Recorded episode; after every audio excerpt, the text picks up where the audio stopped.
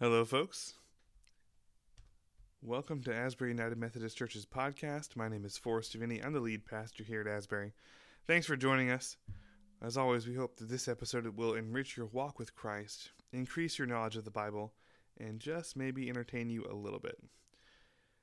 I'll uh, apologize in advance because, as some of you know, my daughter started daycare here in the, in the last couple of weeks. So we're in that phase right now where the entire house just sort of constantly has a low grade cold. So if I start coughing or sneezing in the middle of all this, uh, I'll I'll try and mute the mic as quickly as I can, but bear with me. Um, this week, if you are reading along in our Bible reading plan, you will have. Um, well, you're about to start Galatians. You've been in Second Corinthians now for a couple of weeks. Um, we've already kind of covered that in this podcast, and you've just started Isaiah, but I'm preaching on Isaiah over the next couple weeks. So uh, you're going to start in two. Well, actually, sorry, I record these a little bit in advance. the The day this podcast is released is the day you will start reading the book of Galatians, which is one of my favorite books in the whole Bible, and I'll tell you why in a minute. But um, to give you an idea of of Galatians, um, Galatia, where the Galatians are from uh, Galatia was a province of the Roman Empire, which is located sort of in the very center part of what we now call Turkey. Um, it's a really odd region in the ancient world because centuries before Roman rule, uh, three Celtic tribes migrated into that region and conquered it, and they established a very large Celtic kingdom in the middle of what is now modern day Turkey. So, um, ethnically and religiously, this is a weird place. Very different in some ways, you would imagine, from the rest of the ancient world, and yet they have the same kinds of problems. Um, and oddly enough, eventually one of the kings of that kingdom uh, literally left the kingdom to the Romans in his will. So when he died, the whole region just became a Roman province.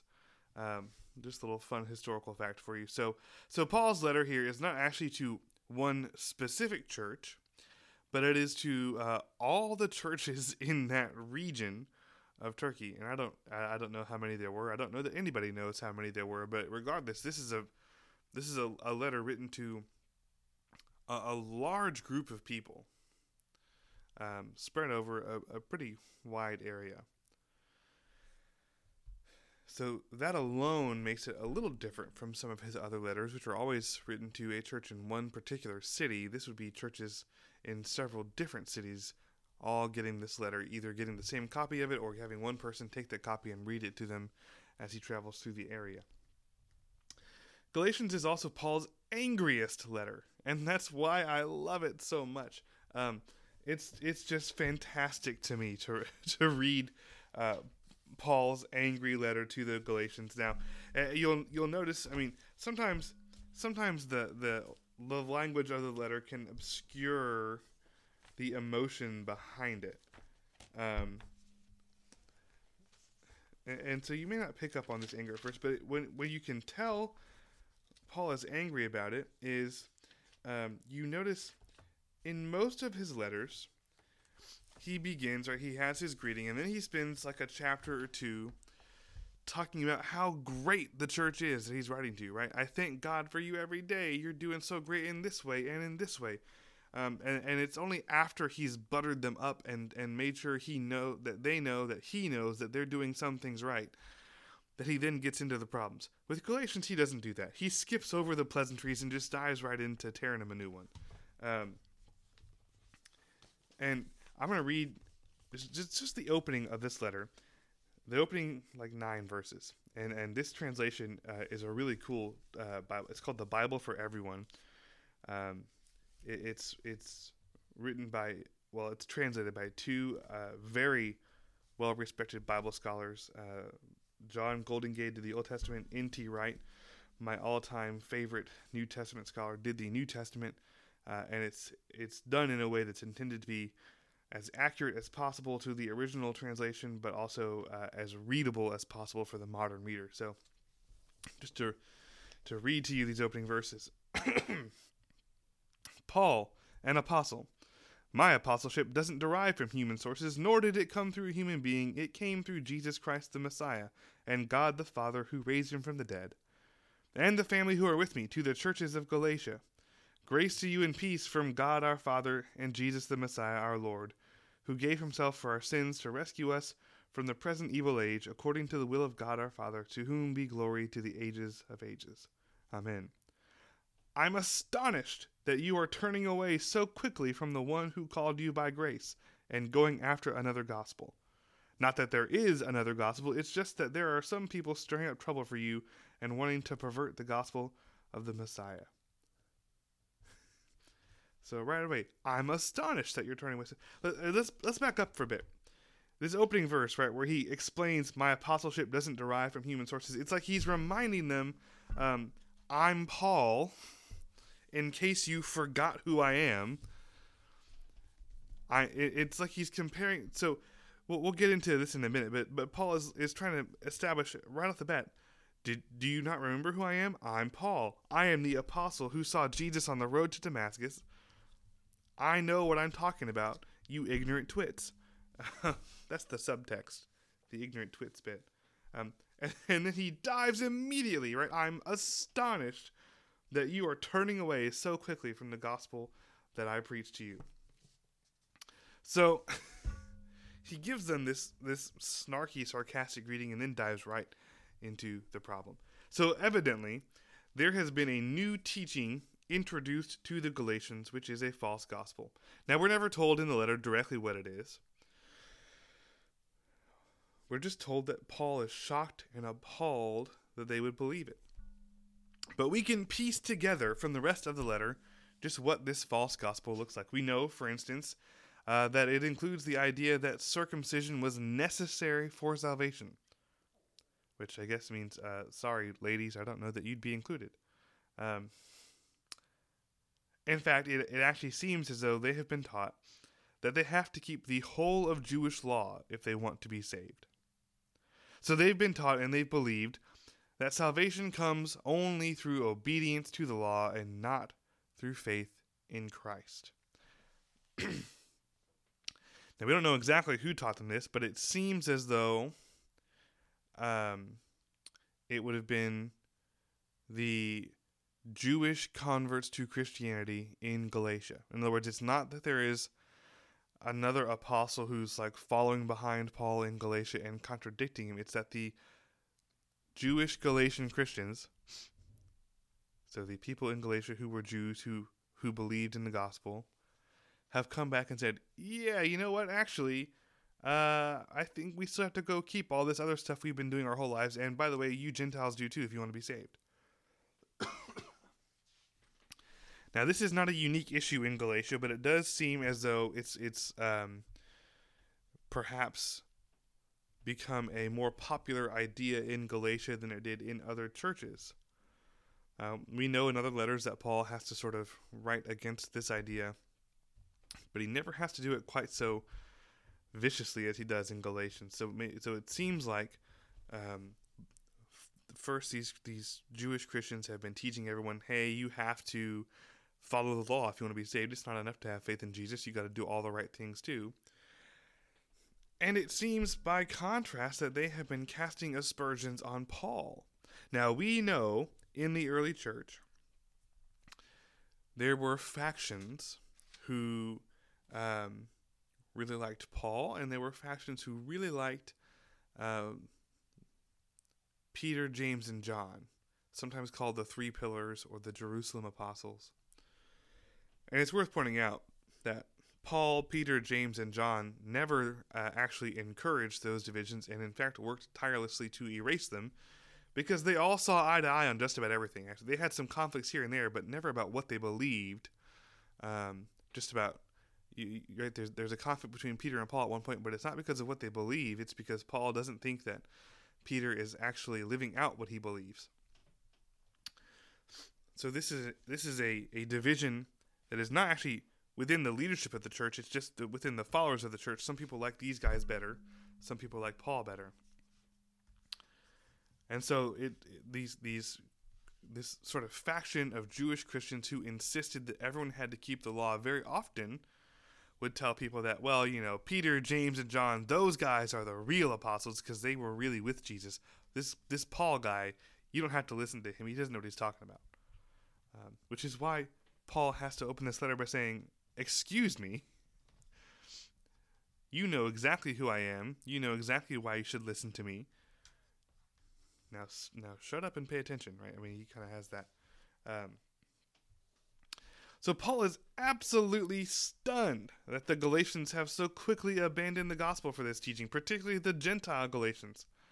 Uh, and he's really genuinely having trouble understanding how that could be. He's horrified and he's indignant because it's as if all his work among them has been in vain. So this whole letter is is a combination of Paul rebuking the Galatian churches for their abandonment of the gospel and reminding them of why they do not need to follow the law in its entirety in, to- in order to be saved. And because he's angry, he gets kind of snarky and sarcastic at times, and, and it's just delightful.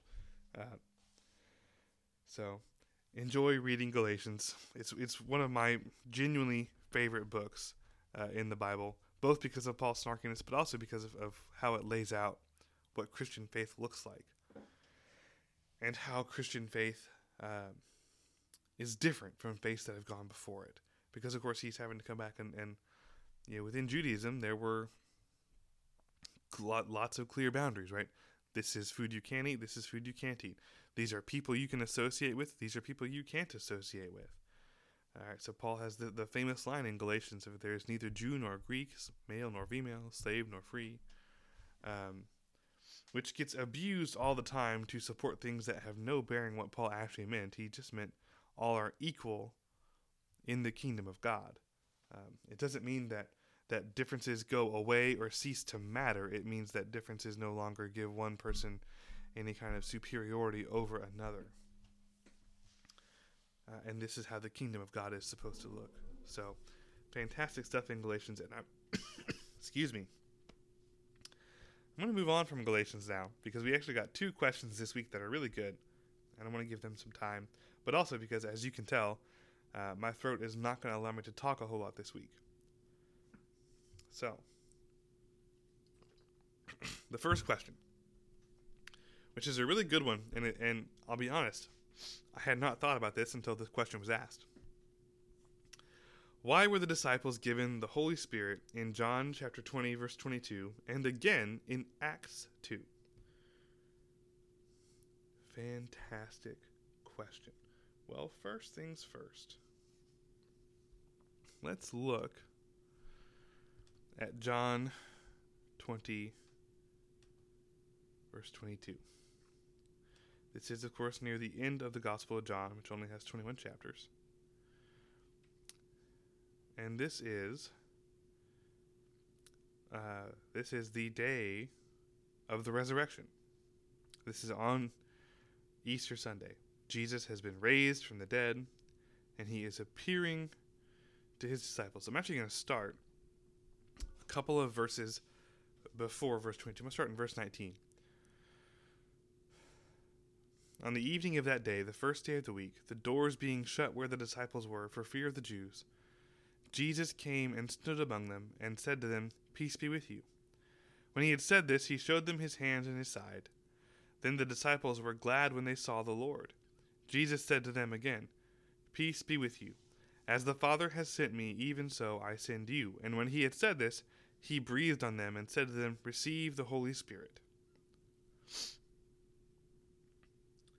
And then uh, Acts 2 is, of course, the story of Pentecost, where the disciples are waiting in in the room for the spirit to descend on them and Jesus has already ascended by the time the spirit descends on them. So what gives? Well, there are actually multiple theories as to what's going on here and and there's some disagreement. Some people say that because you know Acts is written by Luke and it is the second volume of Luke's you know the Gospel of Luke and the book of Acts were, were one book originally. So Acts is like Luke volume 2. Well, John doesn't have a second volume to his story. So some people have suggested that John sort of condenses the narrative a little bit. And that in John's story, uh, he puts Pentecost basically before the ascension, whereas Luke doesn't. Couple of problems with that. Um, in general, the Gospels and, and the New Testament as a whole are pretty good about keeping major events in the proper order. There might be within the Gospels some disagreement on when Jesus told a certain parable or other things like that, but he also told those parables hundreds of times in, in plenty of different villages. So you don't have to worry so much about whether those events line up. But in general, the major events of Jesus' life are told in the right same order most of the time. So it would be really odd if John actually moves the event of Pentecost to the same day as the resurrection of Jesus, while Luke didn't.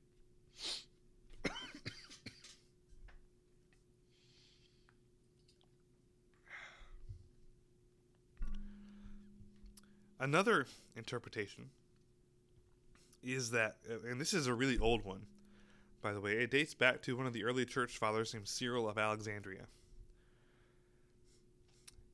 And uh, other theologians have picked up on it through the centuries. John Calvin thought this was the way to go, for instance.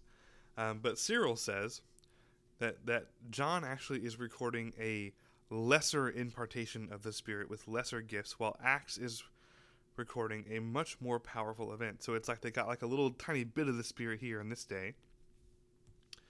And then on the day of Pentecost, they got more. Other people say, well, the one in John is just symbolic. They don't actually receive the Holy Spirit until the day of Pentecost. And other people still say that Jesus was effectively telling them, wait until you receive the Holy Spirit, and then you can go do all this stuff. I kind of like the idea that maybe they only partially received the, the Spirit in, in John, but didn't really receive the Spirit in full until Acts. Um, but there are problems with that too. The unfortunate reality is we may just not have a good understanding of what all this means, and we might just have to be okay with that.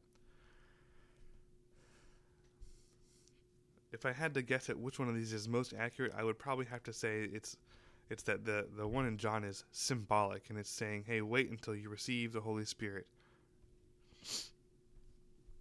You know, because we know, I mean, uh, Pentecost is kind of a fixed date. We know when it happened. Um, it's a big moment in the life of the church.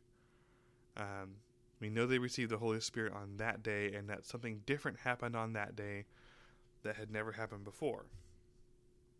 So whatever's happening in John has to be a bit different and it seems to me most likely it's probably just Jesus uh, symbolically doing something, uh, or maybe even just telling them, you know, you're going to receive the Holy Spirit. Wait until you receive. We know, by the way, that after Jesus ascended, they they spend all that time in prayer until they receive the Holy Spirit. So perhaps, perhaps what happens is Jesus tells them receive the Holy Spirit, and then they have to spend some time praying for it. Um, regardless, any of these are kind of speculation. It's it's one of those frustrating parts of the Bible where even the the wisest scholars can't always agree on just what exactly is going on. But it does seem likely that it's there's there's something symbolic happening in John that points ahead to the future in Acts. The second question is about two different uh, verses in two different gospels. So the question is, can you explain Jesus saying that he who is not with me is against me, and he who does not gather with me scatters in Matthew 12, 13. But then in Luke 9, 50, Jesus says, he who is not against you is for you, because these verses uh, seem to be in direct opposition to each other. So real quick, let's let's read these verses, and in both of them, I'm actually going to read them. Um, I'll read a few verses around them so you get the full context. I'm going to start in Matthew 12, verse 22, and we'll get to 30. Then a demon possessed man who was blind and unable to speak was brought to Jesus, and he healed him so that the man who was unable to speak talked and could see. All the crowds were amazed and were saying, This man cannot be the son of David, can he? But when the Pharisees heard this, they said, This man casts out demons only by Beelzebul, the ruler of demons. And knowing their thoughts, Jesus said to them, Every kingdom divided against itself is laid waste, and no city or house divided against itself will stand. And if Satan is casting out Satan, he has become divided against himself. How then will his kingdom stand? And if by Beelzebul I cast out demons, By whom do your sons cast them out? Therefore they will be your judges. But if I cast out the demons by the Spirit of God, then the kingdom of God has come upon you. Or how can anyone enter a strong man's house and carry off his property unless he first ties up the strong man? Then he will plunder his house. The one who is not with me is against me, and the one who does not gather with me scatters.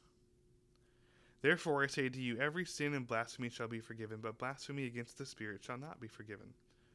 And whoever speaks a word against the Son of Man, it shall be forgiven, but whoever speaks against the Holy Spirit, it shall not be forgiven, either in this age or in the age to come. So that's in Matthew. Now we'll go to Luke 9:50 and we'll read as I said, we'll read a bit around it. and we'll really only just start one verse ahead. In verse 49 actually. John answered and said, "Master, we saw someone casting out demons in your name, and we tried to prevent him, because he does not follow along with us. But Jesus said to him, Do not hinder him, for the one who is not against you is for you. So in Matthew's Gospel, Luke is talking to the Pharisees who are claiming that Jesus is using demonic power to cast out demons. And so then there's this whole discourse about the foolishness of this idea that Jesus would use demonic power to cast out demons. Um, only divine power can cast out the demonic. So he's drawing a very sharp line between the divine and the demonic, and he's telling the Pharisees, you're either on this side of the line or you're on the other. And and the Pharisees, by the way, would have been asked by people to cast out demons on a pretty regular basis. Um, and in this particular case, it's possible they had been asked to cast out the demon in this man and were unable to do so. So there may be some jealousy at play here. But what he's actually telling them is you either have faith in God or you don't. There's no middle ground. You can see what I'm doing, and you should know that your scriptures well enough to know what it all means. So if you choose to believe that I'm not the Messiah, you're siding with the demons. And then there's that bit about the, the Holy Spirit and the unforgivable sin. And I'll just give you an aside here because that's a question lots of people have. The reason that sin is unforgivable is not because like God would not forgive you at all. It's because if you are denying the Holy Spirit, you are denying the very power which connects you to God. It's like you are shutting the gate that lets forgiveness in. Um, it's unforgivable because you're not allowing yourself to be forgiven. That's an aside. So, um, the, the the related to this question, the point is that Jesus is talking to the Pharisees and he's saying, uh, who are accusing him of, de- of demonic activity, and he's saying, no, no, no, actually, I'm the one doing the holy work.